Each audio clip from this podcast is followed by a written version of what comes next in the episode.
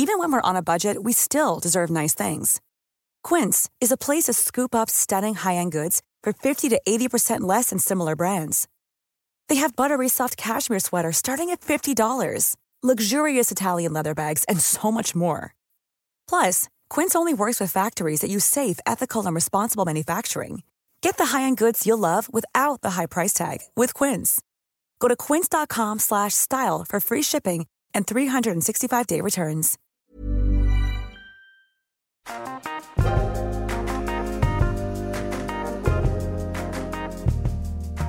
Hey there, everybody. Welcome to Rough Draft. I'm your host, Reza Aslan. Our guest on the pod today is novelist and essayist Viet Thanh Nguyen. He is the author of the Pulitzer Prize winning novel The Sympathizer and its uh, sequel, The Committed. He's also the author of a New York Times best-selling collection of short stories called The Refugees. And let me tell you something, writers. If you manage to write a short story collection and even that becomes a bestseller, you're probably doing something right. He's also the author of a collection of nonfiction essays called Nothing Ever Dies, uh, a book that deals with memory and war and what it means to be a refugee, which is what Viet was. In fact, those themes are intertwined into a lot of his writings, fiction and nonfiction. Viet himself came to the United States as a refugee in 1975 with his family from Vietnam. And one of the things that we talk about a lot in uh, our conversation with him is about how that experience kind of informed the way that he writes uh, these characters. In fact, there's this moment in one of the short stories, the, the one that launches uh, Viet's collection, The Refugees, in which the protagonist, who's this professional ghostwriter, and by the way, herself also a refugee from war torn Vietnam, talks about her family's arrival in the US. And what she says is this quote, in a country where possessions counted for everything, we had no belongings except our stories. It's really interesting because the line is obviously spoken from a place of desperation, right? It's a it's a line that indicates scarcity and want, pain and suffering.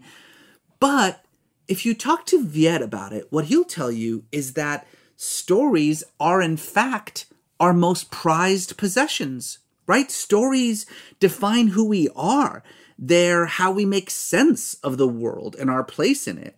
Our stories link us to the past. They're the tendons that connect us to those who came before us and, and those who are still to come. I mean, if you look at human evolution, storytelling is how we understood who we were in the world. It's how we created our culture and our communities and our religions. Our very sense of self was discovered through storytelling. And so the person who preserves those stories, right? The person who carries stories from place to place, country to country, that person is not an immigrant or a refugee. That person is not just a writer. That person becomes a kind of historian, a kind of prophet.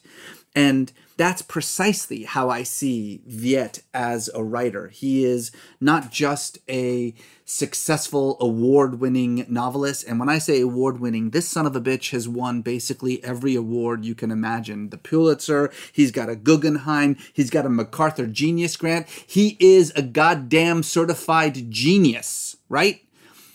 But for him, he thinks of himself first and foremost as a storyteller. And there's something I think valuable to be learned in that idea for all of us. Because one of the things I always tell my students, particularly my young students who are thinking about maybe becoming writers, is that writing isn't an art, it's a craft. It's a thing that can be learned, it's a thing that you have to practice and rehearse. And you really do have to think of it as a job. In fact, the thing that I probably say most often to my students is if you don't treat writing like a job, it will never be your job, right? So many writers think that, oh, writing is about letting the muses come to you and inspire the beauty and the art to flow out of you. No, no, writing is sitting down and typing and typing and typing. It's a grind. You know, no, the guy who works the fries at, at McDonald's doesn't say to himself, you know, in the mornings, Does the spirit move me to make fries today? No, it's his job. He punches the clock, he does it. Same thing about being a writer. And I don't know whether it's because I'm an immigrant and Viet's an immigrant, and you know, immigrants. Let's let's face it. Like we work very hard. You know, we know how how um, tenuous our hold on the things that we have uh, can be. So we work extra hard. But it's a lesson that Viet really comes to again and again and again. He had to watch his parents basically work 14 hours a day in a grocery store. So he understands what work means and he brings that commitment to work to his writing. It's a very important lesson for us to learn. Along with Viet, we have a special musical guest on this episode of Rough Draft, Thao Nguyen, also from Vietnam, though she was born here in the United States. She is a singer and songwriter and the frontman for the amazing band Thao and the Get Down, Stay Down. Uh, she performs a song solo for us at the end of the show. You're not going to want to miss that. So, without further ado, I present to you our conversation with novelist, Pulitzer Prize winning novelist, I should say, and MacArthur genius. Hey, MacArthur people, I, I'm smart too. I mean, call, you know, call me. That's all I'm saying is call me. Anyway, here, without further ado, our conversation with Pulitzer Prize winning novelist Viet Thanh Nguyen.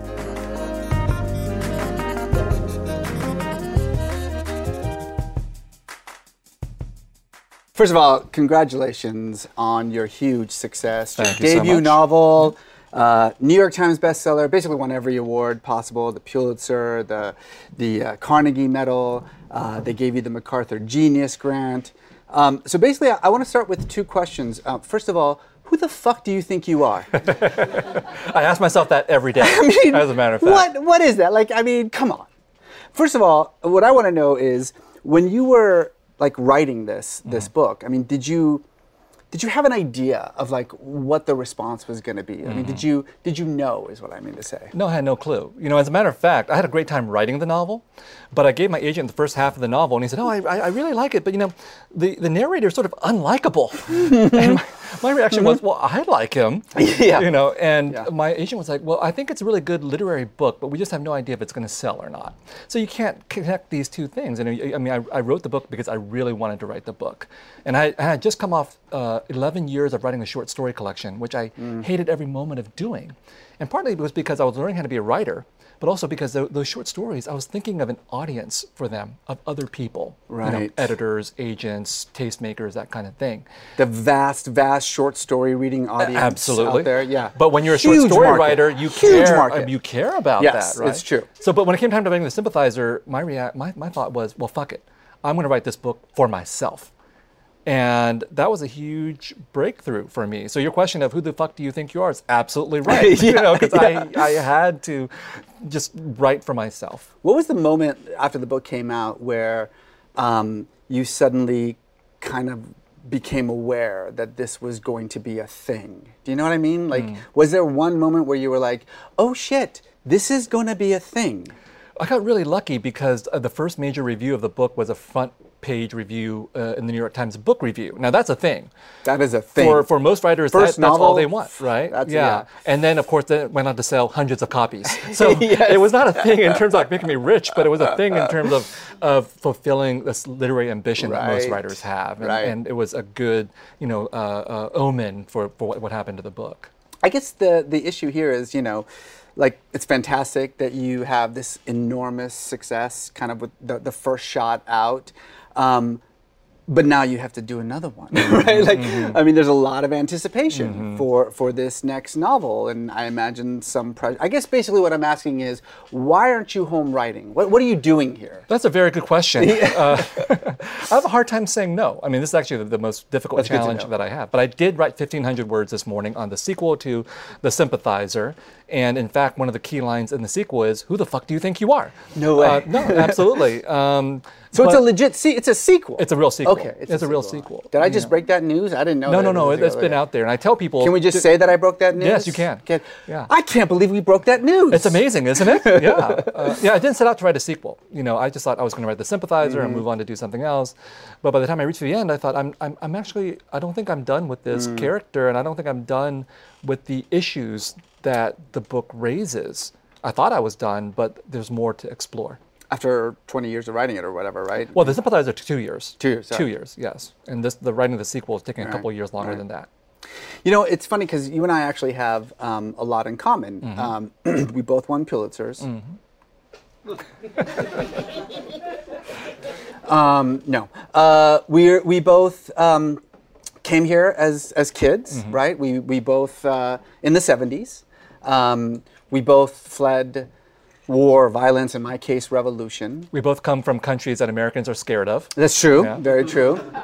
Um, we we both settled in San Jose, Right. San Ho. Right. The, every time I meet a person from San Jose, I just get I. I get so excited. Like nobody comes out of San Jose. Nobody comes out of? San Jose. Do you know the way to San Jose? Did you God, I grew up with that song. Did you- did you- to oh, San Jose? It was like one of the worst songs in joy. history. It's a shit song. Even in the late 70s, when that song was popular and was playing on PSAs on uh, KNTV 11 in San Jose, was like, this is yeah, bad. It was always a good. joke song. Yeah. It was, nobody actually took that song seriously except for San Jose. It was Right. like it's our pride and joy. Not even not now though. By the way, there is a difference though. Mm. Um, I went to a shitty public high school, Mm-hmm. Del Mar. Go Dons. Um, you went to a preppy Catholic school, Bellarmine. Yes. My real question to you is, you do know what we would say about you guys, right? I think we had know- I think we had a good idea. yeah, you little Catholic boy assholes with your little Right. douchey pants and your nice shoes.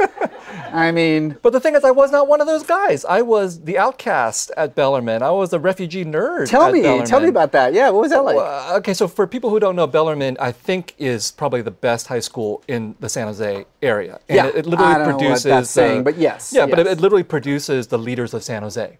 like, no, I mean, it's a okay. You laugh, but the okay, fine. no, but it, like, that's a thing. The That's current mayor thing. of San Jose was my classmate, for example. There you go. Okay, and so the people who are in power come out. A lot of them Right. come from Bellarmine, right? Uh, and at the Bellarmine time, Catholic prep. Yeah, and at the ti- at the time that I went in the 1980s, it was mostly a white high school. And so for people like me to come, it was sort of a, a, a, a, a change for the school, but also a challenge for us. There were like three Vietnamese guys in my entire school. But now when I come back, there's like a whole Vietnamese brotherhood. So things have radically changed because as San Jose has become more multicultural, or as you know, the immigrants have risen in prosperity, they've infiltrated into Bellarmine because they know this is a place where power Ah, gets yeah. brokered. Power in San Jose Yeah. happens right there. So you, you were talking about the fact that it, it was a little bit difficult for you in, in Bellarmine uh, as a refugee kid, Mm-hmm. as as uh, uh, you know Vietnamese immigrant. Talk talk about your childhood uh, Mm. a little bit. Can you tell us a little bit about what kind of that experience was like, uh, fleeing home country, coming here? You, from what I understand, actually spent uh, some time in a refugee camp Mm. in Pennsylvania, which. th- there are refugee camps in Pennsylvania. Did anybody else know this? That there are refugee camps in Pennsylvania? Are they like refugees from Ohio? What, who- what, what was this camp? I've Well, never heard yeah, well, of this. basically, what happened is 130,000 Vietnamese people fled from communism at the fall of Saigon in 1975, and the United States took them in, sort of reluctantly, but they did, you know, they did take us in, and they had to find a place to put. Yeah, well, so, so you know, we went through, for example, military bases in Guam, and then we got flown to the Mm-hmm. United States, and we got put into one of four refugee camps, and these refugee camps were just basically in American military bases. So the nearest one here is uh, Camp Pendleton. Oh, right, I ended right. up in the much less glamorous Fort Indiantown Gap of Pennsylvania, which no one has heard of. And in order to leave this camp, you had to have a sponsor. So, you know, uh, no sponsor was willing to take all four of us my parents, my brother, and me.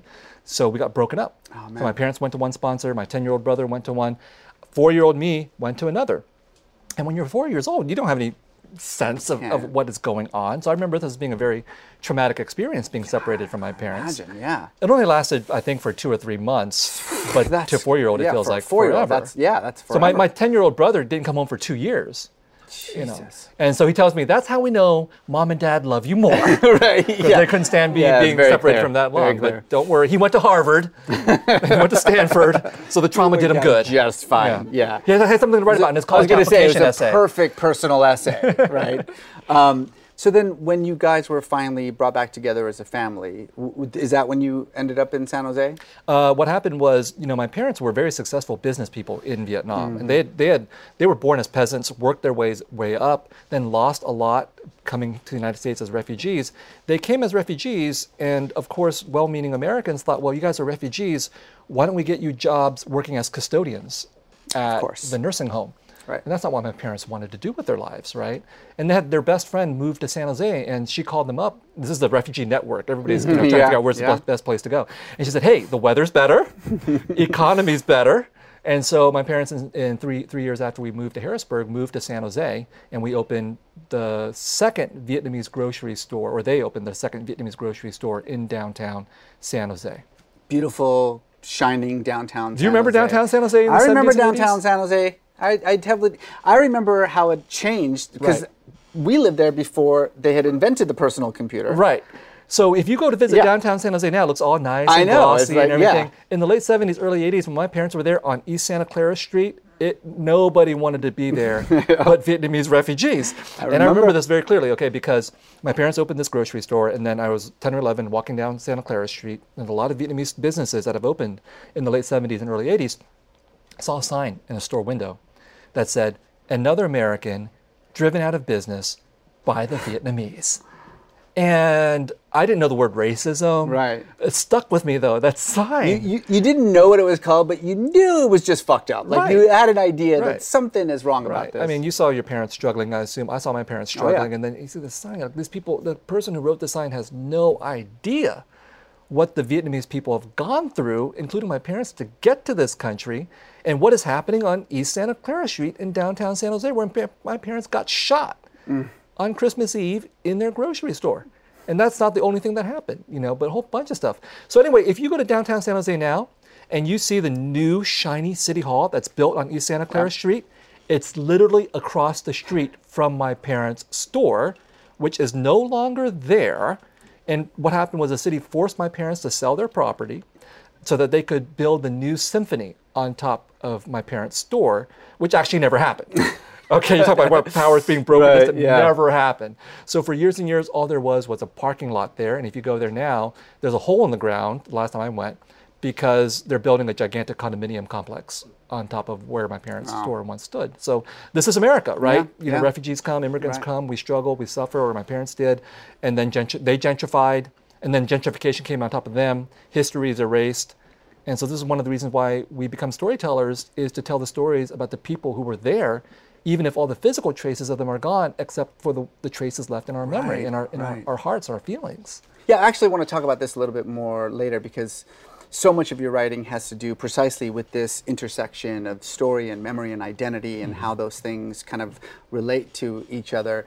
Um, but before we move on, it, it occurs to me listening to you talk about this experience why it is that you don't want to be called an immigrant, right? You insist on being called a refugee. I, I call myself an immigrant. I mean, I'm not really a refugee. We didn't have refugee status. Yeah, we were running for our lives, um, but we didn't. We never sort of saw ourselves in, in that way. But it's a pivotal, foundational part of who you are, isn't it? Well, you know, I think I think a lot of people who, even those who are actually technically classified as refugees, don't want to be called refugees Right. Mm-hmm. because it's a stigmatizing mm-hmm. term, at least in the United States, right? And for me, I don't know if that ever really crossed my mind as I was growing up. Should I call myself an immigrant? Should I call myself a refugee? Is this a part of a part of your life that you know that I lived through? But as I became a writer and I had to think about who I was writing about and, and, and find a very specific word to describe our experience, it couldn't be that we were immigrants. You know, we didn't fit that classic immigrant story of p- taking your belongings and moving your family to a new country and hope with your hopes Better and aspirations. Yeah, and all kind of exactly, right. We were running, we, like you, we were running for our lives, and we ended up actually being technically classified as refugees. And so the more I thought about it, the more I thought I have to use mm-hmm. this word. I have to use this term. Claim it. Claim it. Yeah. And by claiming it, what, what's happening? You are, I, I'm encouraging other refugees to acknowledge who they are, what they have been through, what their history is and what their connection is to other people who are now arriving as refugees. Because there are a lot of former Vietnamese refugees who are like, well, we were the good refugees. Mm, they're the bad These- These were the bad ones. Yeah. You know, so don't get let that all the time. Yeah, you get know, that all the you time. get it all the time, Like, and it's a very well, you know, we we came we came Right. the right way. Right. And it's a very American thing, right? Yeah. Stephen Miller, his ancestors were Jewish refugees or Fuck that immigrants. Or, yeah, fuck that Yeah. guy. But there's a lot of them in the Trump administration, but there's a lot of them in America too. Right? And so it's a very American thing. It's not just a Vietnamese thing. Yeah, but for me, it's a very Vietnamese thing because I know these Vietnamese refugees. I know them intimately. I grew up with them in San Jose of the 1970s and 1980s. And let me tell you something there were a lot of bad Vietnamese refugees. Mm. we did a lot of terrible things. You know, we know how to break the law to Right. our, for our own benefit. okay? So that's a part of the American experience Yeah. too. All that goes into my fiction, but into American storytelling. We don't just tell stories about how we're angels. You know, immigrants and refugees are not angels. We, we do some good stuff, we raise our families, but we also do some terrible things to each other Yeah. as well. And that's a part of what we have to So, say. a- at what point in this um, childhood, you know, this kind of the trials and the tribulations and the trauma and the and sort of surviving and making it and dealing with your uh, sense of identity and this this notion of what a refugee actually means and how that defines you, who you are and how you see the world. At what point did you say to yourself that I want to be a writer? Like, how, how did that happen? Uh, well, like most writers, I was a lonely kid. And I was compounded not just, but not just by the fact that I'm socially awkward or whatever, but also by being a refugee, Mm-hmm. uh, becoming fluent in English. Okay, loving to read in English. Tell me about that. Tell me how you got because my, my experience of being getting fluent in English was weird. We Okay. uh, we were um, all four of us, my mom, my dad, and my sister, were living in a in a like a one room uh, motel basically, and my parents. Uh, told the manager because they couldn't afford four people. They, they they told the manager that they were the only two in the room.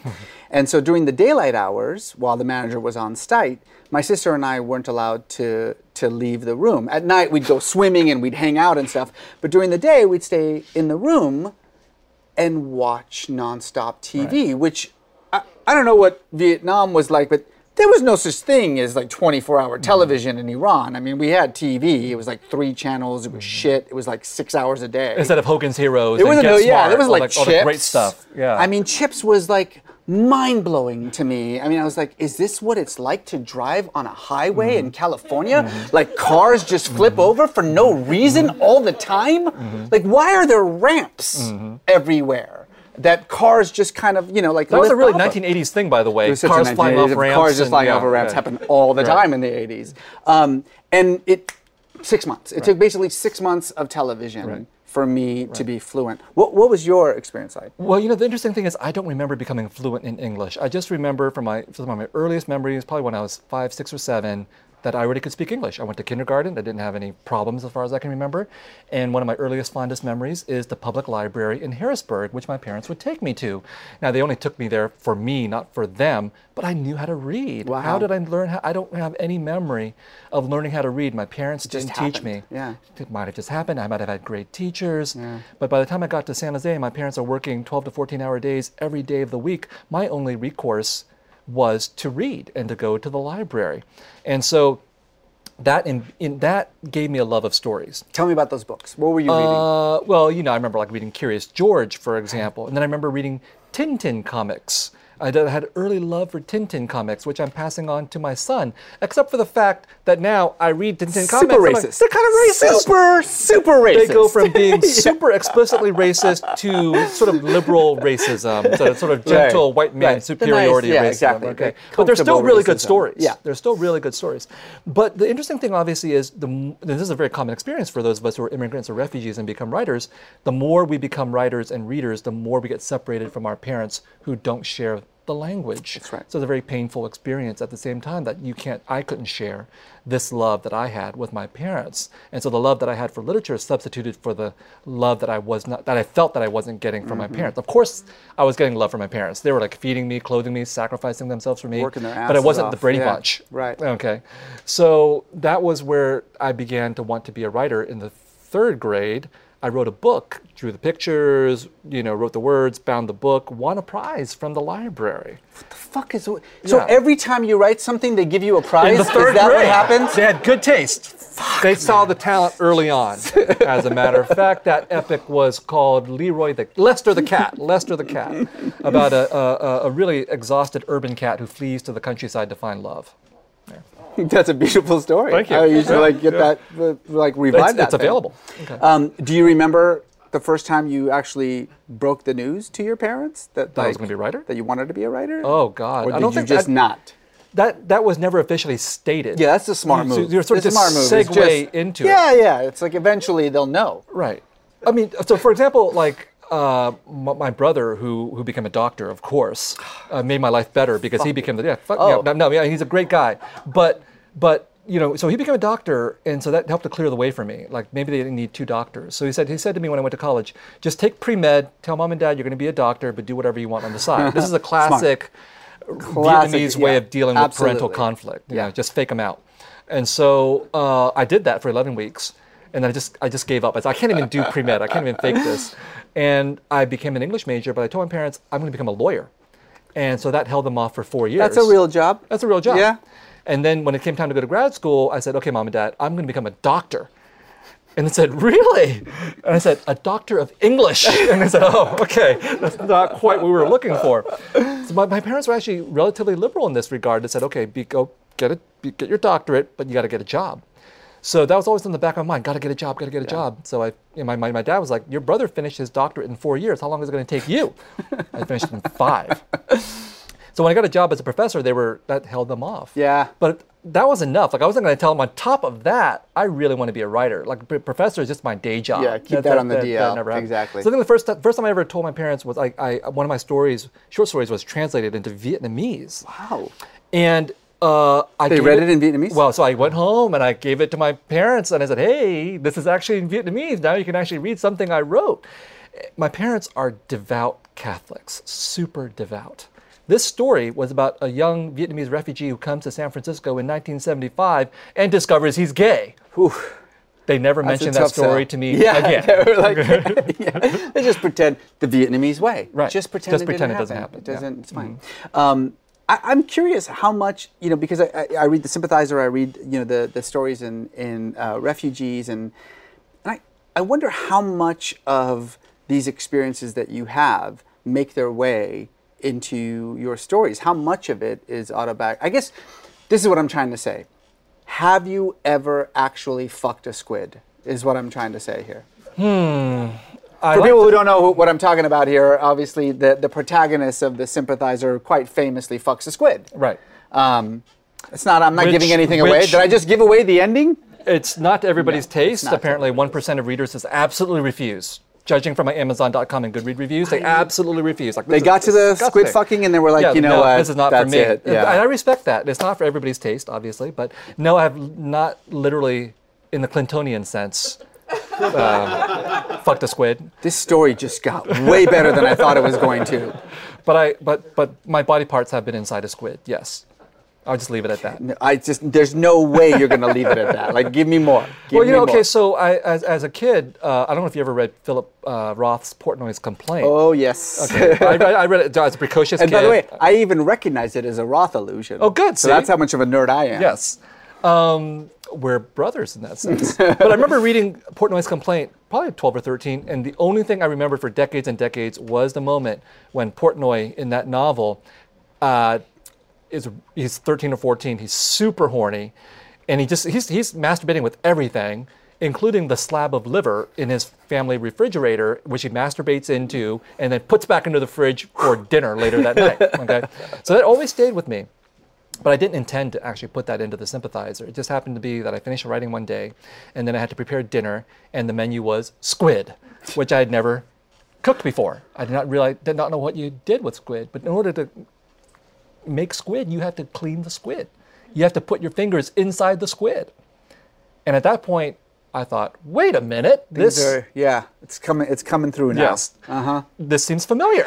and uh, then th- th- this writers have to find the material Yeah, wherever what they are you can. gonna do? Wrote about it the next day. Uh, what I love, by the way, the, the, the my favorite part about that story in the sympathizer is that he then like cooks it and eats it. Like, I mean, who's gonna like waste a perfectly good squid? Well, he, he does it. He's very poor. His family is very poor. He only has his mother. His mother. This is a very special event for them to have squid. They're in a landlocked village. And so when his mother ha- obviously has no idea what her son has done with the squid, and so she lovingly makes the stuffed squid, he voluntarily eats his own squid to prevent his mother from having to obviously. Now, that is a this. good son. Yes, a very That's good a son. Very good son. Very filial. Um, let's move on. I want to talk about uh, craft for a minute here. Uh, there's a lot. I mean, I, I love your writing. There's so much about it that I that I love. I love um, the fact that at the same time I can tell that you have an enormous amount of focus at the sentence level. Right. Um, one of my sort of go-to lines about writing is that writing happens at the level of the sentence. Right. Mm-hmm. Writing is putting sentences mm-hmm. together. So if you can't command your sentences, you're not a writer. But I, what I love about your writing and your sentences is how effortless it looks, right? There's this kind of old saying that sometimes people use. I personally don't agree with it, but this notion that you know your sentences shouldn't draw attention to themselves, right? Um, tell me about that. Tell me about your, the experience of, of sentence construction for you. What's that like? Well, I mean, whether or not sentences draw attention to themselves is a very subjective matter, right? You know, uh, but basically, when I wrote, the Mm-hmm. I like my sentences to shout. I want them to be like fucking fireworks. Okay, so basically, like, what, I mean, the, the distinction would be between like Hemingway and Nabokov. Is it Nabokov? Right. Nabokov. I never had know, know how to say his name, but Depends on how know, cool you are. Like the the acolytes of Hemingway, and there are a lot of them in the United States. You know, the whole generation of creative writing professors grew up reading Hemingway, for I mean, example. every creative writing department is just Right. basically teaching Hemingway. Right. Yeah. And and so it's a religion, no adjectives, you Right. know, or whatever. yeah, no And- adverbs. Yeah, and that worked in Uh, yeah. Mm-hmm. 1925, but it's no longer 1925. It's it's not a universal condition, right? It's a style is a relative matter. And when I wrote the sympathizer, I thought I'm not Hemingway, obviously. And actually, you know, the style of your of my book, whatever the book is, has to express the character who are who is whoever's telling the story. right? Absolutely. And- Voice, we say. Voice, Yeah. voice. And uh, this narrator of the sympathizer, as we would find out eventually, I didn't even know this when I was writing the book, but eventually I did. You know, he's writing under conditions of great duress. He's in a re-education camp writing a confession, and he's also a guy who's intensely literary as well. So I had to find the right voice for him. Mm. And the way I found the voice was, ironically, by reading another book. I, I- book? I was I was struggling to find the voice for the sympathizer when I read a review in the LA Times of a new translation of a Portuguese novel that had come out in 1976 called "The Land at the End of the World" by Antonio Lobo Antonio. Lobo Antunes. But you know him.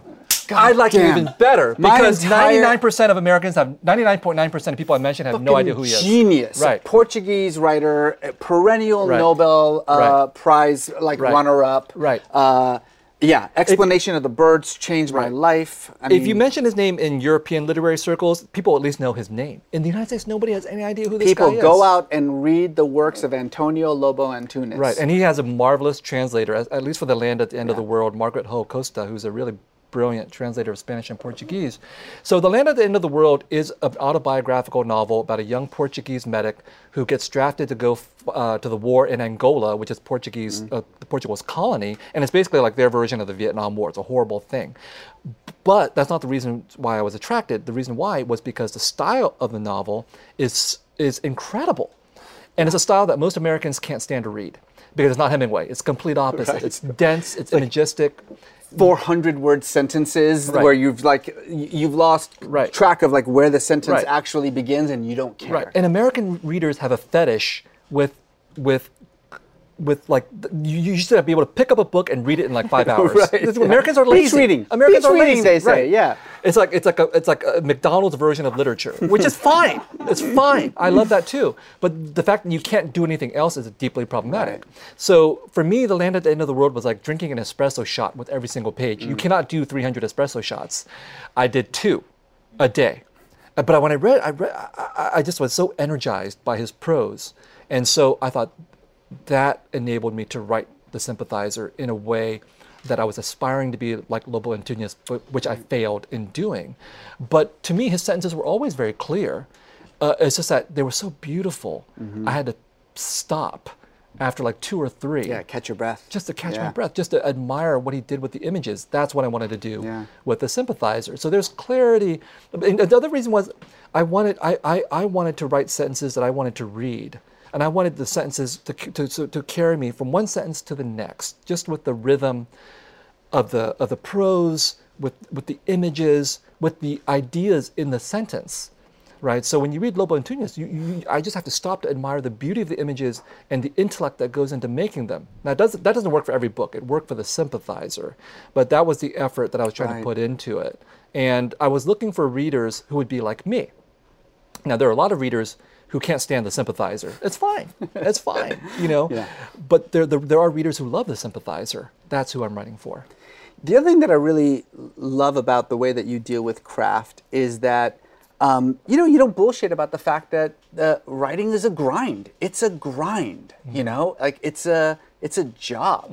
Uh, In fact, probably the thing that I say most to my students is that if you don't treat writing like a job, it'll never be your job. Mm-hmm. Right? I think so many young writers think that writing is an art, right? Mm-hmm. There's a reason why we call it a craft, mm-hmm. right? It's, it, th- I think, I, so often I hear people say things like, you know, um, you know, I'm, I'm, I'm waiting for the spirit to move me, you know, so that I can write. It's like, that's not how this works. Like, uh, do you want to do this for a living? Then you have to treat it. There's no accountant who's like, I'm waiting for the spirit to move me before I can do your taxes. Right. You Well, know, here's a better- I need the muses. You know. here's a, here's a different way of thinking about it. Uh, athlete, athletes.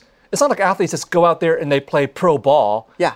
Like two day, two hours out of the feel week. like it, yeah, they're they like, feel "I like it. feel like this is Right, the right. time." They're doing like eight hours a day, sweating, grunting. It's not fun. I mean, it could be fun, but I mean, it's work. It's work. It's work in order to get to that beautiful moment when you can score that basket or, or whatever it is. And I think the same thing for writing, uh, for, at least for me, you know, I really did, I think, put in 10,000 hours of very unglamorous sitting in a room trying to figure out how to write a sentence Right. before I could get to the moment where I could write the sympathizer in two years. And almost every moment felt like joy. Except for the moment when I had to think about publishing the book, you know. But the actual uh, moment of the art was amazing. But you sacrificed to get to that Yeah.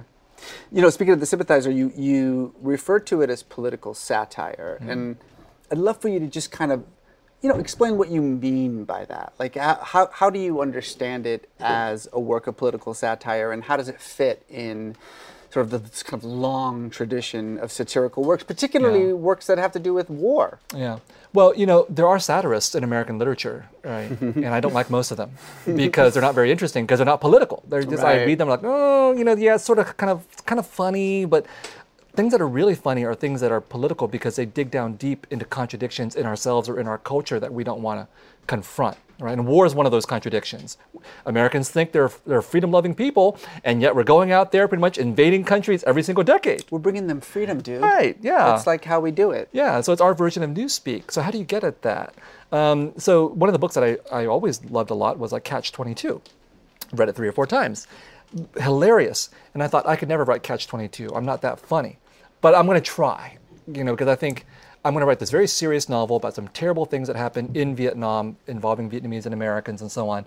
And it's going to be 400 pages, and it's going to be really not a pleasant experience if it's all serious all the time. And I've read enough, you know, political satires like Catch 22 or Journey to the End of the Night by Louis Ferdinand Céline, which is another big influence from the early 20s in France. Uh, and I thought uh, uh, these books are are both very serious, but also very funny, because what are they doing? They're taking up universal uh, problems of absurdity and, and hypocrisy. You know, Americans are not unique in saying one thing and doing another. The French did it uh, as well. Every every country does it. I know, but we perfected it. We perfected it. We're right. just it's, it's like that's what American exceptionalism is truly about. I think one of the things that political satire does, though, is that it forces us to to see things that we take for for granted, that we think of as normal, and see them from the outside. Mm. So for Americans, it's normal that we live in a military-industrial complex, that we spend tons of money on like missiles. So it's, it's it's normal that when we have a political problem in another country, we'll fire Tomahawk missiles into that country, each one of which costs more than the budget of the National Endowment for the Humanities or the Arts, whatever. That's stupid. Yeah. But we take it for granted. Political satire shows it to us. Right. Right. And I think for me as a refugee from Vietnam, I never felt completely American, even though my, my English is perfect. Right? I never felt completely American. So that helped made it easier for me to be a political satirist because I always was looking at things from the outside, even when Obama got elected. Okay, I was at Harvard when Obama uh, did the inaugura- had his inauguration, and it was like a holy event at Harvard. Yeah. Okay, I was in a room full of intellectuals, White people? uh, mostly. Yes, You were like, racism is over. right. It was, it was, it, these, they were so moved and they were so patriotic. Everybody stood up at the national anthem or the whatever, and I and I was sitting at a table and three of us didn't stand up. One guy was Mexican, one guy was German, and the other one was me. yeah. You know, because I was like, I can sort of see where this is going. Mm-hmm. I, I I'm thrilled we elected President Obama for all the obvious reasons, but I'm sort of kind of skeptical and Yeah. suspicious about what's going to happen, given what I know about American politics, right? And it sort or of just, happened. or even more, even what you know about Vietnam. I, I say this all the time, you know, with this kind of the Trump years that we're in now. You know, a lot of thing. One thing that you hear a lot uh, from sober-minded people is that. Well, this is just a blip, that America is permanent, that our political foundations will prevail, that it doesn't matter, you know, who's uh, in the White House, that ultimately, you know, the, the, the pillars of our democracy are permanent. Have you ever heard an immigrant say that phrase? no. Like, you know, no immigrant ever says that phrase because we all know it changes like that. right, right. Do you have an escape hatch? I mean, do you have a plan? Okay, I actually kind of do. This is I'm glad that you brought this up, but like my wife and I are preparing for what we just referred to sort of quietly as the zombie apocalypse. Mm-hmm. So we have our own chickens now in our own mm-hmm. garden. We have our own bees. Mm-hmm. Yeah, we're ready. We're Yeah. ready to go. I think that's—I don't know if that's an immigrant mentality, but it's certainly a refugee mentality. Like you saw your country go to shit. You don't take nothing, nothing for granted. You know, you know, power can be abused. And countries are not unique. Every country has a high minded set of ideals, and every country has the potential to betray them because every country is built on a contradiction. Okay, so you know the fact that Trump is now our president was shocking to a lot of people and shocking to me, but in one way, but not a surprise in another way because how do we go from Obama in one cycle to Trump in another? It's, Trump didn't come out of nowhere; he came out of the American sewer or whatever you want to call it. You know, so these these two representatives represent two aspects of the American contradiction, Yeah. and they are not going away right? And so optimistically, we work to change our society, but pessimistically, I have an escape hatch. I hope I have one. Tell me about your escape hatch, just so we, we can, just in case we're not I- that, I've- we I've- don't live that far from each Well, other. I want to make sure. Do I of- need to come to your okay. house? So it's kind of ironic that my escape hatch cannot be Vietnam. my books are banned in Vietnam. No Or censored anyway, Oh, wow. like soft soft banning. Okay. Because uh, so I was talking to Walter Mosley last night, and he was like, "Oh yeah, my, my book is available in Vietnamese." And I saw Colson Whitehead, who won the Pulitzer, his book got translated into Vietnamese. I'm like, "My book is not translated into Vietnamese because the government won't allow it to be published." I'm actually okay with the Vietnamese pirating my works because that's what I always expected. You know, I, I thought it would be a, a badge of honor to be pirated in Vietnam, but that's better than getting censored. Okay? Right. So basically, I can't go back to Vietnam. Right. So where can I go? Well, uh, I've spent a few summers in uh, France now. I'm taking adult French classes. My six year old boy is in a French school. So my escape hatch is to go back to my other colonizer. right, exactly. Yeah. But this is how history fucks us, you know, because like uh, France is France has a lot of its own problems, Yeah. but the Vietnamese got it good in France, Oh. you know, uh, because of very particular historical colonial conditions. And the French like to think they're better than the Americans, right? So they're perfectly, I'm hoping, happy to take a refugee from the United States. We'll see about that. Yeah.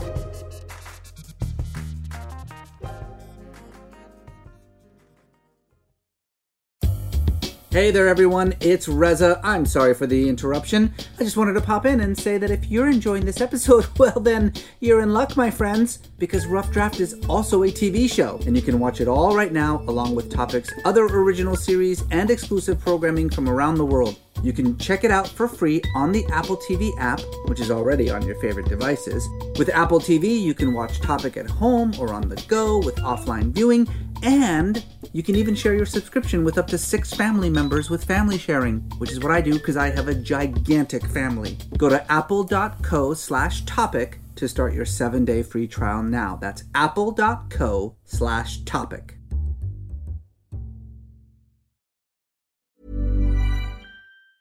If you're struggling to lose weight, you've probably heard about weight loss medications like Wegovy or Zepbound, and you might be wondering if they're right for you. Meet PlushCare, a leading telehealth provider with doctors who are there for you day and night to partner with you in your weight loss journey. If you qualify, they can safely prescribe you medication from the comfort of your own home. To get started, visit plushcare.com slash weight loss. That's plushcare.com slash weight loss. plushcare.com slash weight loss.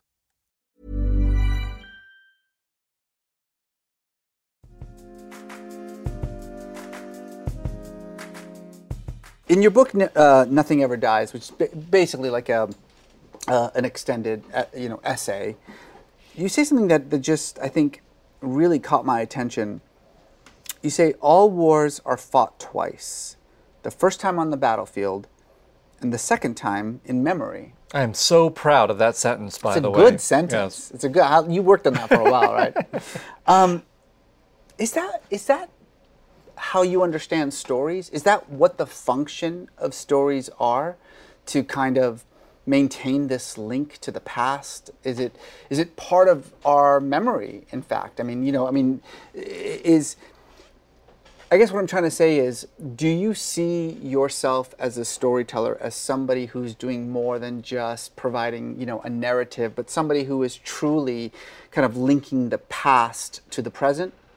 Well, yeah, and it, it goes to this idea I, or fantasy I have of myself as, as being a political writer. You know, mm. and to be a political writer in the United States is kind of rare. Uh, I think because you know in the United States yeah, we are sort of yeah. uh, Americans on the average are sort of hostile to the idea of politics in their arts. They associate that with communism or socialism, and God, that's terrible right. to have in the United States.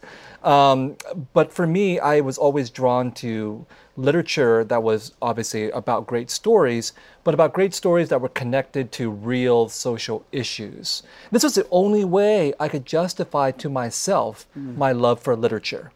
Because I would, I would read a book, I'd have a great time, and then I'd, I'd have to go outside of my bedroom, and my, my parents were there. it's like, how do I? I just, I, I couldn't be an art for art's sake kind of person right. with parents who were working 12 to 14 hours a day and getting shot in their store. Okay, so for me, it was crucial. It had to matter. It had to matter. Yeah. And then I was growing up in a Vietnamese refugee community, for whom the war had never ended. And I was growing up in the 70s and 80s in, in America, and the war had never ended. The Vietnam War if you went to the movie, the, the cinemaplexes, what were you watching? You were, you were watching Apocalypse Now, you're watching Platoon, you're watching Rambo. Americans were still fighting their war right. 10 to 15 years later. And in fact, they're still fighting the war now because yeah. Michael Mann is making a movie right. about the Battle of Hue. Spike Lee is making a movie about Vietnam. We can't let it go. The, you can't let it go. We can't let it go. So, for my own personal experience, this is totally true. We fight the war. The war takes five or 10 years. Now it's taking 20 years or more. But regardless, we will keep fighting this war mm. in the aftermath as we try to make sense of it. Now, this is really crucial because I, as a professional storyteller, you, as a professional storyteller, we know the importance of stories. We write stories. But in fact, for everybody, stories matter. Yeah. Trump is a great storyteller. I hate his story, but he's got a good one because right. he's seduced a whole bunch of people with it. Yeah. And the, the stories we tell about war are a part of that. His basic story is we good, they bad. Okay. So that's his the diction. oldest story. That's his diction, yeah. right? Uh, and that's how we mobilize people to fight wars, and that's how we mobilize people to stand up and pledge allegiance, and all that other kind of stuff. So this is how we fight wars over and over again. So my, I feel that my my purpose as a storyteller is to try to make an intervention there. Right. But I wonder, I mean, I don't want to mangle a, a, metaphor here, but are we bringing a pen to a knife fight? I mean, I, I feel like, you know, you look at sort of sentiment in the, in the United States about refugees, uh, particularly in, in those um, groups like white evangelicals, uh, for whom, you know, it's kind of a commandment to, mm-hmm. to actually care for the widow and the mm-hmm. orphan mm-hmm. and the mm-hmm. suffering. And yet, seven out of 10 white evangelicals, mm-hmm. who, by the way, make up 100 million of us, mm-hmm. say that we should close our doors to all refugees. Mm-hmm. And I don't know, maybe I'm just, maybe it's the, the booze, maybe I'm just feeling pessimistic, but like, how does a storyteller combat that? Okay, so I wrestle with that probably literally every day in my life, you know, because I love stories. I love literature. I love art. I think these things really matter, and, I, and, and they do, all right? And we need people to do these things because they sustain us as a mm. culture. But certainly for those of us who are actually practitioners and those of us who love the arts, we need them. Okay. And then we have to balance that with this other reality that you're talking about, which is these other people who are determining policies that are devastating lives, whether it's you know you know uh, refugee policy or these concentration camps on the borders and so on and so on. I mean, when you're faced with that reality as an as a writer, an artist, storyteller, whatever, I think you we it's perfectly logical to have this feeling. Well, what what what I do doesn't matter. I need to go out there on the streets. I need to organize and so on and so forth. And we do, but for those of us who really believe in the arts, what we're torn. And I my my personal feeling for this is I'm I'm a I'm a pretty good writer. I can make a difference there more than I could if I was devoting my life only to organizing or, Or politics activism or- or, yeah. politics. People keep telling me, "Oh, maybe you should run for office because why do people do that all the time? well, because I look good in a suit, yeah. and I can look make a damn speech. fine in a suit. yeah, by the way. I, I, I objectively look good in a suit, okay, and I can give a good speech, and I can say the right things. So, in a really fucked up world, I can become a politician. I don't want to do that. Yeah. Okay. I. So we all make our own choices, and we all make our own compromises. All those people who are politicians, they think they're making a difference, and look at the Republican Party. But fuck, they're not doing anything. They they're elected. They they have power, and they're not doing anything. Um, so it's a relative situation. Yes, the people who have the levers of power can do more than a novelist or a poet. But for those of us who are novelists and poets and storytellers, we have our eye on other pressing human issues. And in the future, in the future, people aren't going to remember 99.9% of politicians. They're not going to remember 99.9% of artists either, frankly. But, the ones, stories will but the last. stories will survive, and Yeah. the ones that survive, people will remember that. They're the ones that will now. transform, yeah. And so that's, I mean, it's it's cold comfort to the people who are in concentration camps or the people who can't get into this country, and I can't do anything about that. But I have to believe that the stories still matter. The stories can make a difference. Yes, we have these people who are who are not following the Bible, and you're just like, oh, let's not help the stranger and the refugee and the foreigner and so on.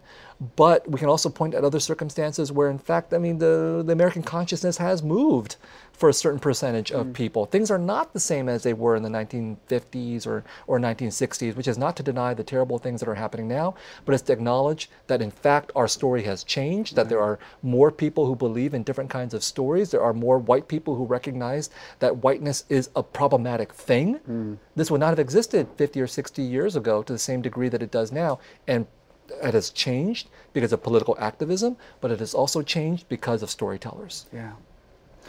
Um, there's one thing that I heard about you a while ago, and I, I'm not sure if this is true, so I'm, I'm going to just ask you this. Uh, I heard that you uh, are quite adamant about the fact that you're not writing for a white audience. Uh, that, which, by the way, I'm sure like just pleased the shit out of your publisher. Um, you're like, this isn't for white people. It's fine. um, but that you're sort of the, the imaginary audience that you that you envision that all writers have kind of in the back of their minds like who are you writing for that in your case you actually think that that audience is vietnamese Well, no, it's worse than that. The audience is me, the one Vietnamese person, me. No, I'm, I'm, I'm serious. When I wrote The Sympathizer, I mean, the way I wrote it was to say, I'm writing it for me. Because if I wrote it for Vietnamese people, it would actually be a very different book. Mm. Because Vietnamese people don't necessarily have good literary taste. Okay. And Vietnamese people, like every other people, a lot of people want the stories to flatter them in some way. They want the stories to affirm their own worldview mm. in some way. So I'm Vietnamese, yes, and I want to speak to Vietnamese people and I want to tell Vietnamese stories, but I recognize that I don't agree with a lot of Vietnamese people. Like a lot of Vietnamese Americans will not read The Sympathizer because it's written from the perspective of a communist spy. right. And they're like, we don't have, we don't want anything to deal with, to, with communism. But That's not my problem. Okay, my problem, my, my challenge is to write a story that I care about and to write it in a way that other Vietnamese people who are willing to read the book will care about too. So my next audience is Vietnamese people. And I think this is very important. And, you know, Toni Morrison died not long ago, and one of the greatest lessons that Toni Morrison uh, has left for, for, for, for us uh, who are writers is her utter, absolute conviction that you can write for your own people, whoever that is, and let everybody else come along. Hmm. That you don't have to write to the people in power, you don't have to write to the majority, you don't have to write to white people, however you define the people in power. You don't have to write to them. It's a greater challenge maybe to write for your own population, especially if they're not in power, however you define that. But truth, beauty, universality comes out of that. That's beautiful. Yeah. You know, and the when people come up to me, Vietnamese people, for example, and they're crying, it happens sometimes, and you know, we, we never heard our story, or I didn't ever wanted to think about this issue, and now you have talked about it. That is enormously important to me because I didn't have that opportunity when I was growing up. I was reading Tintin, okay? I didn't have that opportunity. Right. And so this is where storytelling yeah. can make a difference because hopefully now, you know, there's going to be a whole another generation of Vietnamese American uh, storytellers, and they're going to write a whole bunch of stories that I have no understanding mm-hmm. of, and that's good. Right. That's good. I, I'm dealing with my own issues. I'm dealing with my past, my trauma, my war. I don't expect the next generation to deal with this kind of stuff. I want them to be able to deal with something else because I dealt with this and I hopefully you know I was able to clear some some some some issues out of the way so they can go off and do something radically different. You had said earlier that that the the work is uh, banned in Vietnam, but um, have you been back to Vietnam? I mean, have you have you heard from anyone in Vietnam who has read the book? I mean, ha, what, what's has there been any response that you can track? Oh, the last time I was in Vietnam was 2014, uh, and uh, I haven't. I, and then the novel came out in 2015, The Sympathizer, and I haven't been back because I'm, you know, I would like an invitation from the Vietnamese government to say, hey, we're not going right. to like turn you back at the border or you know detain yeah. you in some way. But the interesting thing is that I've uh, in my travels throughout the United States to college campuses, for example. I've met quite a few Vietnamese foreign students mm. who come to my events. They're obviously enthusiastic, otherwise they wouldn't come. And and and for them, they tell me everybody is reading your book in Vietnam. It's obviously a relative term, but yeah. in other words, there is a population in Vietnam that has been able to find the book um, in English. They're obviously of a certain class or background to be able to read it in English. And for them, what, what I'm being told is this story is not available. This kind mm. of story that I'm telling has not been told in Vietnam because the only version of the past is the state sponsored version, which is even more problematic than the American version of the past. So there's a hunger right. for a, a, a, different, hopefully more truthful, or at least more complex version of the past in Vietnam that the sympathizer is helping to fulfill. So this is fascinating to me. So not that long ago, I saw this uh, really fascinating um, short documentary called Nobody Dies. I don't know if you've seen it, but it's a documentary in which uh, an amazing musician named mm-hmm. Thao Nguyen uh, from Thao and the Get Down, Stay mm-hmm. Down uh, goes back with her mom mm-hmm. to Vietnam. Uh, she does a performance there, and it's sort of this amazing experience about um, that that notion of going back, like what, what, what it means to sort of connect as an artist to roots that you may or may not actually have any deep connection to. Um, and here's the good news she's actually oh, here. Really? That's right. Amazing. So, without further ado, let's bring up Thao oh, Nguyen. Yeah, yeah, absolutely. Yeah. Come on, Thao. All right. Woo!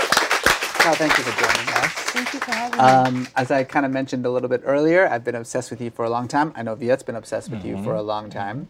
Um, you know, I saw this documentary that you made in which you and your band went back to Vietnam with your mom, and I, I, don't know. It just it moved me so much. I think it's probably because I also have like a kind of you know a foreign mom, and so I know what that experience is like. Um, but the, what I I wanted you to kind of join this conversation because first and foremost, I know you were born in the states, but mm-hmm. you know you come from immigrant parents. I'm refugee curious, parents. Refugee parents. Yeah. That's right. Yeah. Um, how much of this sort of conversation that we've been having, how much of it rings true to you? I mean, it, it rings so true. I don't know if it, I I hope that my just like tears welling up in my eyes are showing up on camera, but I um, so much of it. I and you know, I, I have to credit Viet, and I'm, I'm sure he hears this all the time. I know he does, but his writing has helped open discussions, external discussions, and just internal discussions um, around identity, around place. Um, and I grew up in Virginia, and uh, it, there was such an emphasis on assimilation, and there was such a silence, this just diligent, industrious silence that uh, that you just become really accustomed to, and and you may never develop any uh, facility for language around that, and and I really think Viet's work has helped so many people like myself engage, sort of try to talk to our families mm. more, understand what we're doing, and what kind of what kind of shortchanging has taken place. Um, uh, I'm curious, what, what what did assimilation mean to you back then? Like, what did you understand it to mean? It meant that you had. Uh, it meant that you were obviously different, but had to act as same as possible, and um, and deny. I mean, and I, I'll say that how I n- internalized it was, I I very. I won't say. I I was an active participant in denying my heritage. Right. You know, and that it's so easy to do, and You want to fit in. you, want want to be like in. everybody else. Yeah, yeah, You don't even. I mean, I didn't even hang out with other Vietnamese kids. There were a few. I didn't. I didn't hang out with them, and and it you know it sort it bleeds in if you if you allow it it'll it's very pervasive and it'll bleed in well into your adulthood um, and uh, I I think that it was hard because uh, when you're you know I still grew up in a house that was very proud to be Vietnamese but at the same time i would see this deference once everyone left the house and i would see the way my parents were treated. I would i would because i was obviously because i was born in virginia i the nuances of language the nuances mm. of condescension and racism that they wouldn't they wouldn't even know to pick up on You picked you it up. absorb all of it Right. That- you that- knew that- it was happening. That drove Yeah. me crazy. Oh. You know, Yeah. to see, because you know, if you're Vietnamese, you're living in a Vietnamese community or Vietnamese household. We're not deferential to each other, Right. Or- But then, Totally. then, then they they step out of their own community, Yeah. and then they have to defer, Yeah, yeah. and and and to white people Yeah. for good reason, but it's still so. I felt it was like demeaning at some level. Yeah, it really, it, it, uh, it yeah, it, it, it has such an impact. And I would see my dad um, say, "It's just sir every, Yeah. everyone." Sir, everyone. Yeah. hmm But um, and you know the, uh, um, well, we can get into this later. But the ideas of what happens to a Vietnamese man in a society that's not accepting of him, in a in a s- in a sort of an emasculating society, how that, how he brings that home, it was really particular. Right. Right. Where he can actually make himself feel like Yeah. the the man that he's supposed to be at Right, home, that he right. doesn't get to be outside. Yeah. Is that what drew you to music? Um, uh, similar to what you were saying, uh, utter loneliness. uh, Man, loneliness yeah, is a really good yeah. drug. I mean, if Yeah. I could bottle that, yeah. You couldn't sell it to anybody though. that's right. I know. I'd have to frame it in a songwriting workshop. Yeah. Uh, loneliness. Um, it was a really turbulent home that I grew up in, Hmm. and and so it wa it was something that I could do in you know alone, and uh, it was it definitely a form of escape. I wonder if, like, as your experience as a songwriter, how much of that um, taps into these emotions that are obviously so raw for you. I mm-hmm. mean, like, that's the thing about your music is like, and your performances. You know, I mean, what everybody says when they see you is.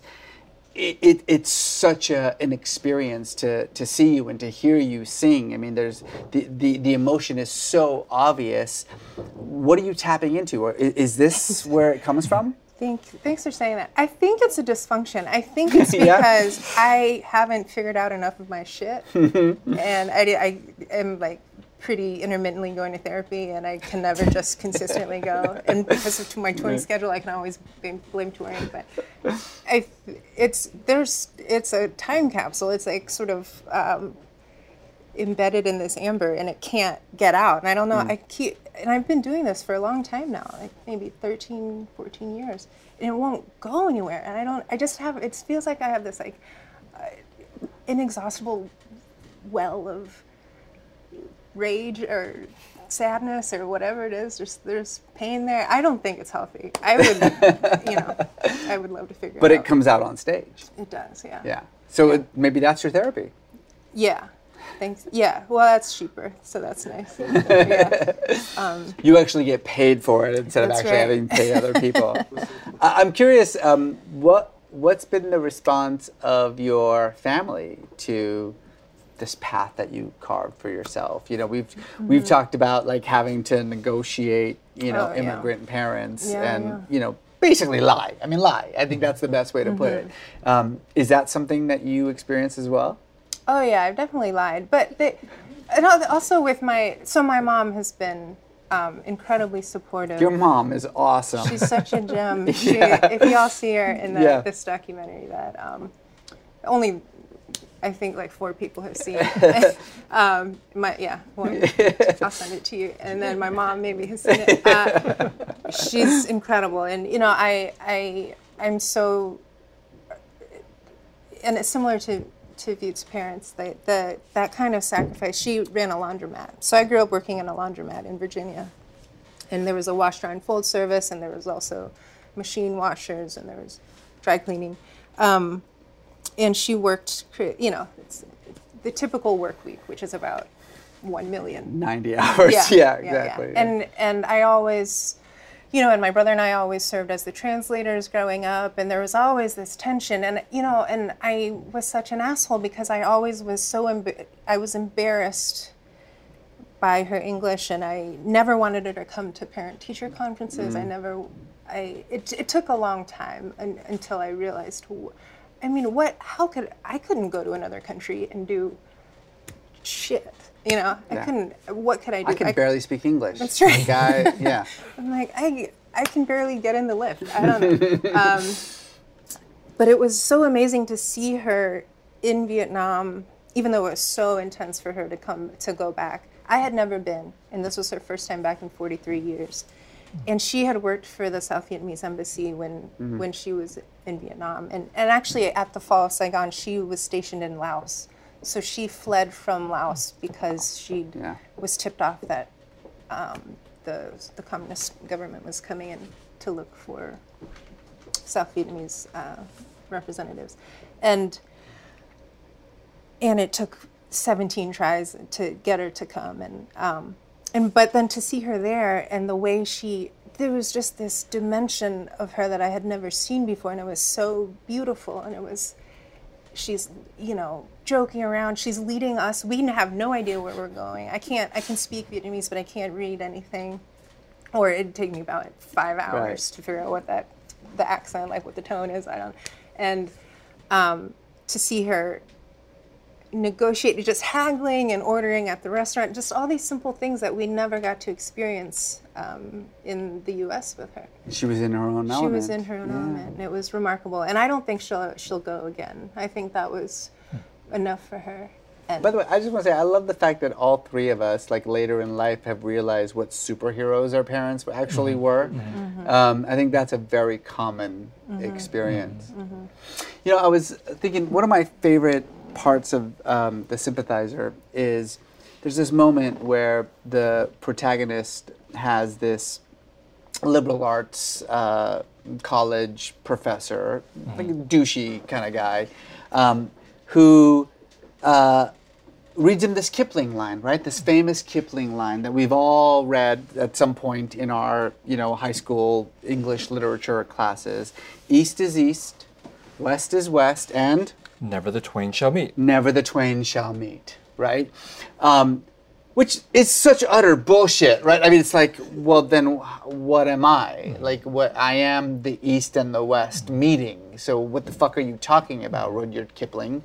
Um, but the professor has um, the protagonist do something really bizarre, which I, I just love. He has him take a piece of paper and fold it in half. And on one side, he writes Orient, and on one side, he writes Occident. And he basically says, I want you to kind of dissect your personality and categorize it. Like what part of you comes from the Orient and what part of you comes from the Occident. And the whole point of this is to show the sort of the dichotomy, right? The conflict be- between the two. So uh, people don't know this, but before we came on this taping, I asked you guys to do that very same thing. I did it too. Take a piece of paper, write Orient on one side, Occident on the other, and then basically uh, analyze yourself according to those totally constructed uh, categories. I did it, you guys did it, you did it. Let's share it with All everyone, right. shall we? All right. I got mine right here.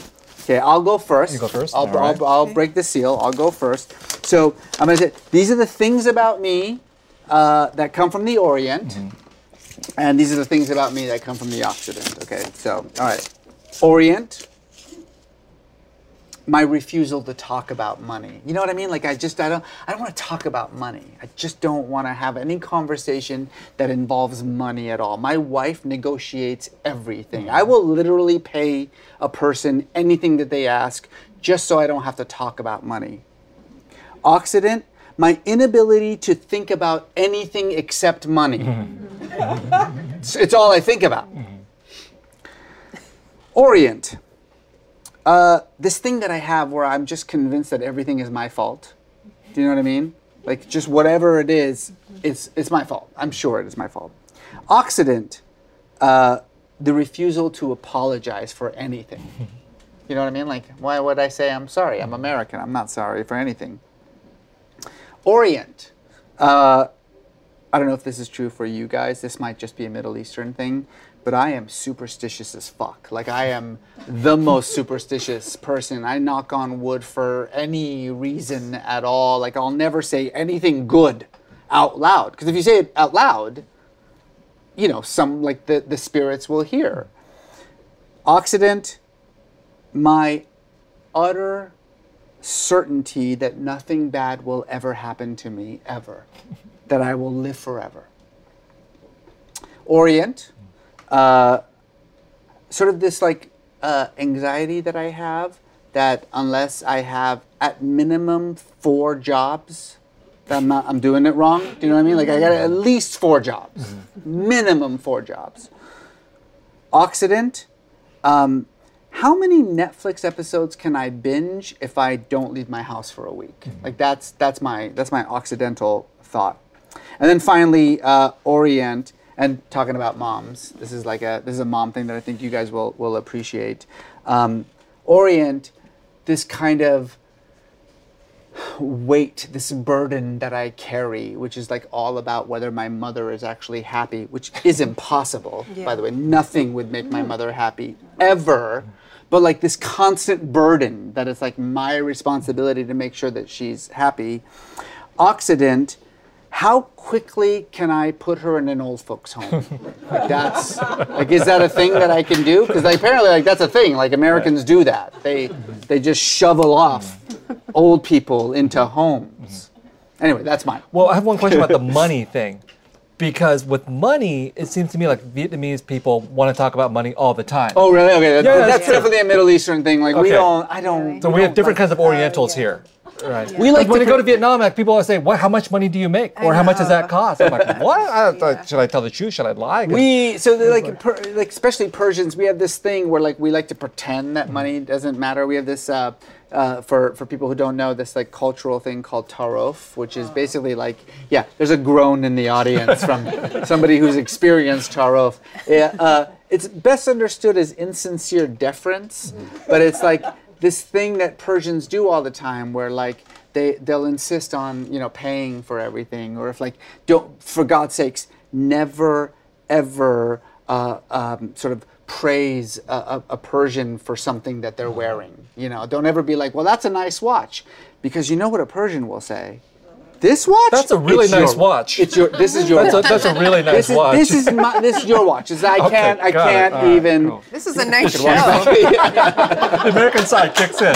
I like yours. This is a nice show. Yeah. You got a nice show One here. Vietnamese Nice way that's camera. f- similar is that Vietnamese people will always invite you over. Oh, it's been so great seeing you. Come over anytime. But they don't mean it. They don't mean They it. don't God mean forbid at you all. actually accept the. I've never accepted the invitation, but they will always say, "Come on over." Anytime. All right, let's hear let's hear your Orient and Occident. All right. And by the way, I have to say that this is actually not my idea.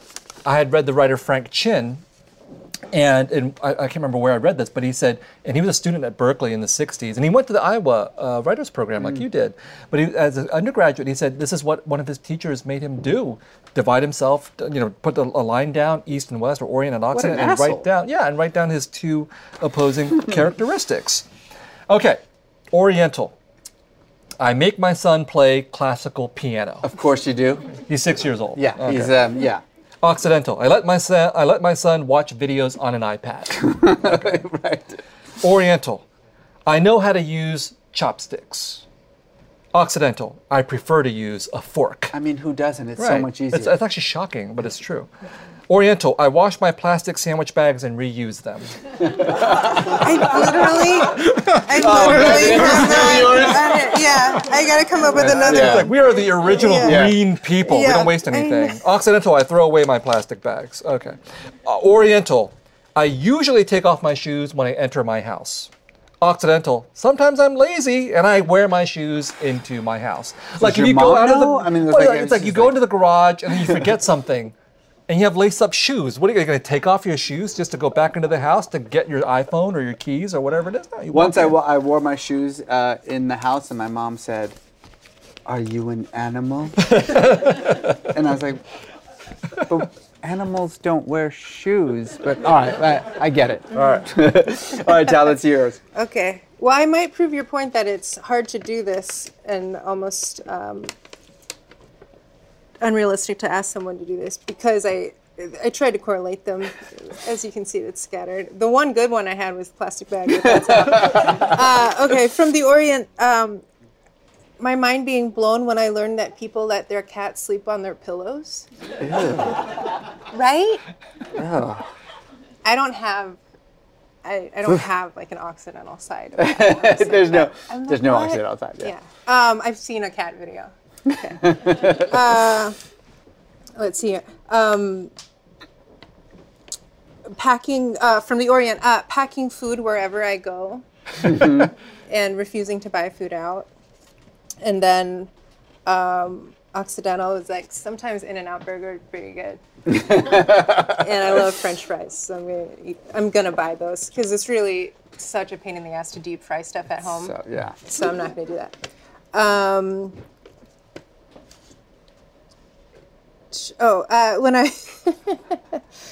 this is a joke. I'm an incredible driver. Uh, and then I had this is Occidental. Now we're going. To, I'm sorry, it's scattered. Uh, good. the Occidental. Um, I now and now I put dry goods in mason jars. but when I was young, I would go to uh, a white person house and I would look and they, I, you know, it was a sleepover or something, and I would be there. We'd have in the morning there would be cereal, and then I would be like, I don't know where are all the cereal boxes, and they all had been emptied from the boxes into Two Tupperware. jars. so That's yeah. true. And I was, I do that now too. Keeps them Right? fresh. But I do that before- too, but but I then I also was have like- like an extremely white wife, yeah. like like translucently white. Yeah. Me too. Uh, okay, and then, um, uh, oh, okay. I don't know how many we're on, but I have just a couple more. When I was in school, I studied sociology, and I had this.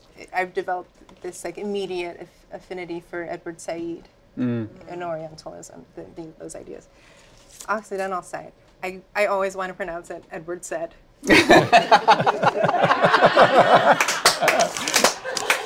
that's all. That's a good one. That was actually when I first encountered Edward Said in college. That was my reaction. Right? Edward said, "What is that? I've never heard of that." Said. What is that? I don't know. Well, part of the treat of having you here, Thao, is that we get to actually hear you perform. You're going to play a song called Age of Ice? I am. Yes. All right. We'd love to hear it. Everybody, Thao Nguyen. All right.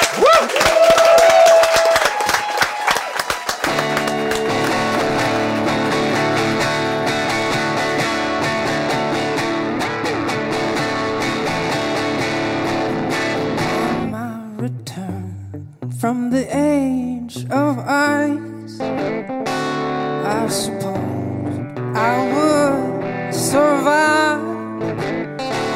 I remember you with a feeling or two,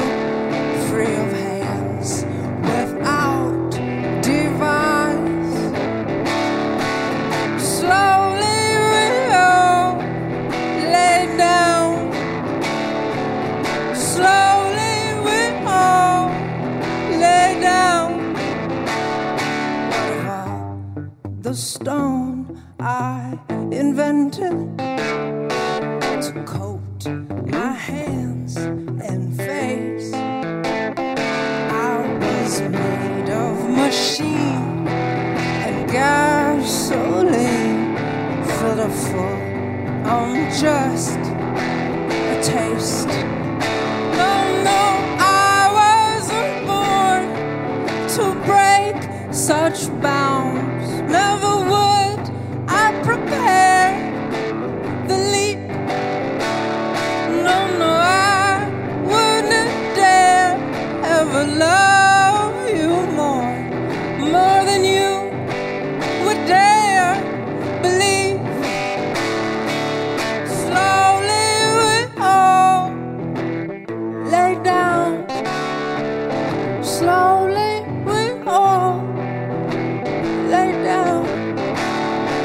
Slowly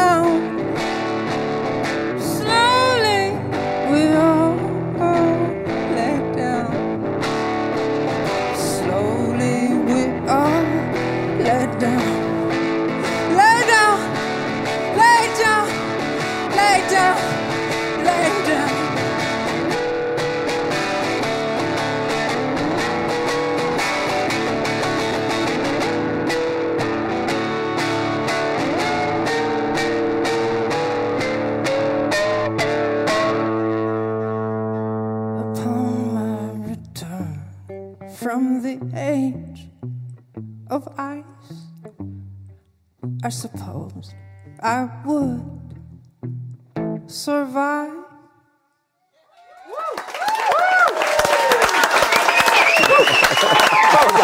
That was amazing. Amazing. Amazing. Good choice for a musical guest. Yeah, that's right. You know, when you asked me, uh, do you have any ideas for a musical guest? And my first thought was Thao. And then you said Thao. And I was like, That's oh, I- yeah. such a such synergy. Yeah. Okay, so one of uh, the traditions of Rough Draft is we do this thing that we call five questions. Mm-hmm. Okay, so this is kind of a rapid fire thing. all right, you don't have to think about Mm-hmm. it too much, but you know, feel free to answer as as you will. Um, all right, here we go. Number one, what's your favorite book? That's a really hard question. It's an impossible question, but my favorite recent book is Paul Beatty's The Sellout, I don't know it. You don't know Paul Beatty's The sellout? No, I I, am so it. disappointed I'm in you. down, oh my God! It won the, the Booker Prize. I think he was like I- the first American to win the okay, Booker all right. Prize. And uh, Paul and I have met a couple of times and, and had long conversations. I think we are so simpatico. And when I read the uh, the sellout, I knew why because the sellout is a satire about contemporary America set in Los Angeles about a, a black guy who owns a slave.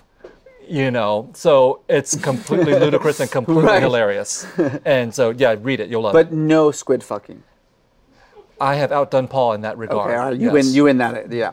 Number two, what's your writing process? Tell us about your writing process. I mean, ideally, my writing process, as I in the sympathizer, is to to get up right in the morning, go have Mm-hmm. lunch with squid, for example, and then go run for an hour, and that's part of the, the where the creative juices come from. Now I have a son, life is much more complicated, but still try to get three to four hours of writing done a day. so you go by hours, not word count.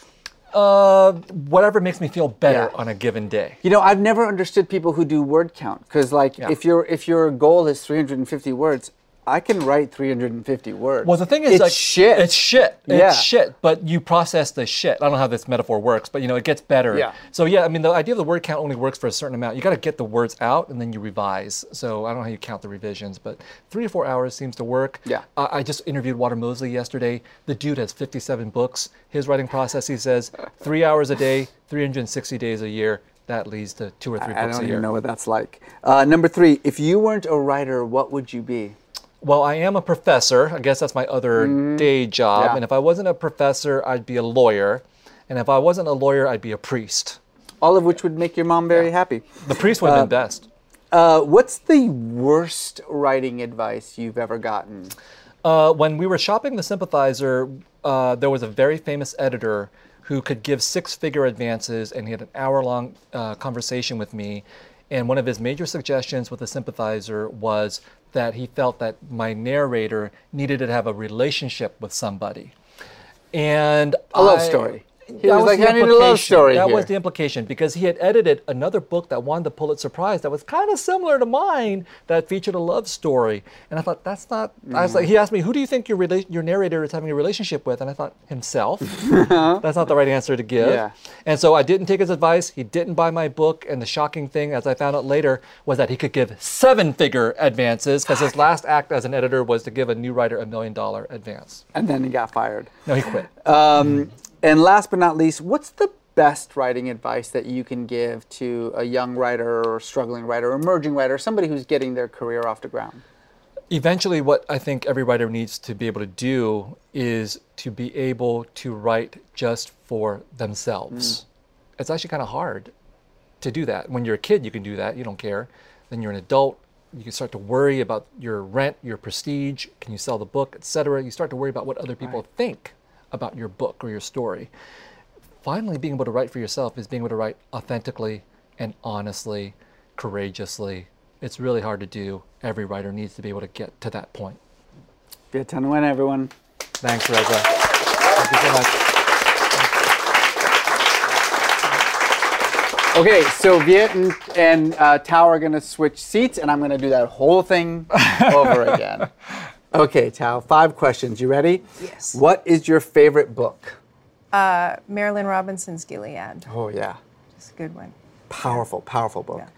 Yeah. Uh, tell us about your writing process. How do you write a song? Like, what's that? What what's involved in, in, in putting a song together for you? Um, find out what the deadline is. No, right? Step Uh, wait.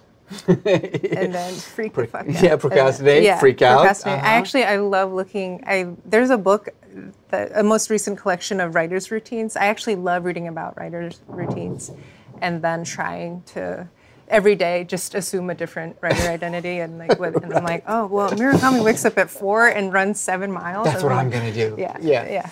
Uh, so I just think about doing it. I don't do it. And uh, and then I, but recently, um, similar to Viet, uh, that I, I try to to work three or four hours a day in the morning because I've found that past noon, it's not happening. Yeah. Yeah.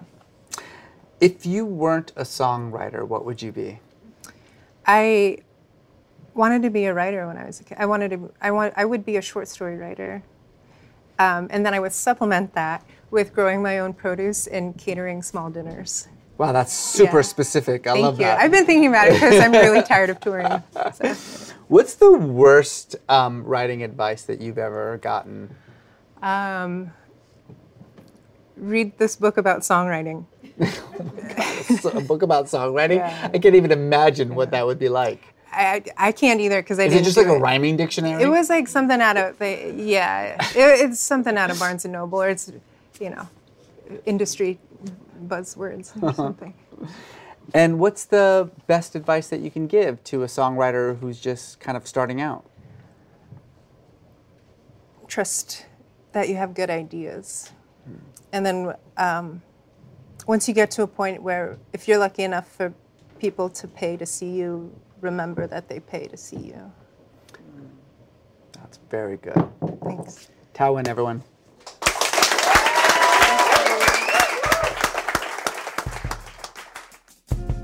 Thank you so much to my guests on this episode of Rough Draft Viet Thanh Nguyen. You could, of course, follow him on his socials. That's at Viet, V I E T underscore T underscore Nguyen, N G U Y E N. Thank you also to our special musical guest, Thao Nguyen. Uh, you can follow her at Thao Get Stay Down. That's at T H A O Get Stay Down.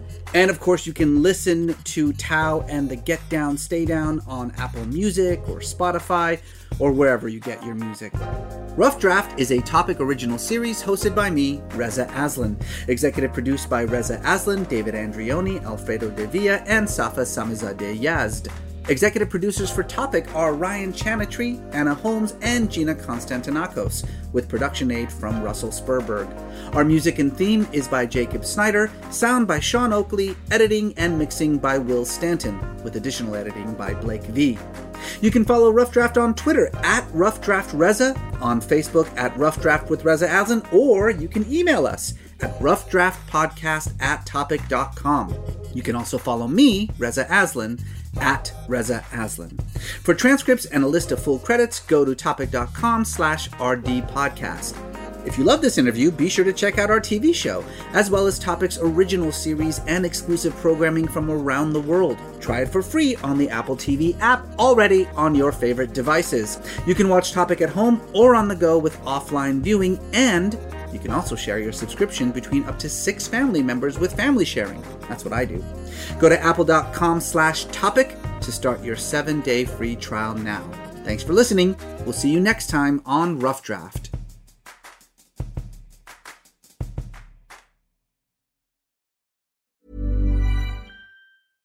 Hey, it's Paige DeSorbo from Giggly Squad. High quality fashion without the price tag. Say hello to Quince. I'm snagging high-end essentials like cozy cashmere sweaters, sleek leather jackets, fine jewelry, and so much more. With Quince being 50 to 80% less than similar brands. And they partner with factories that prioritize safe, ethical, and responsible manufacturing. I love that. Luxury quality within reach. Go to quince.com slash style to get free shipping and 365 day returns on your next order. Quince.com slash style.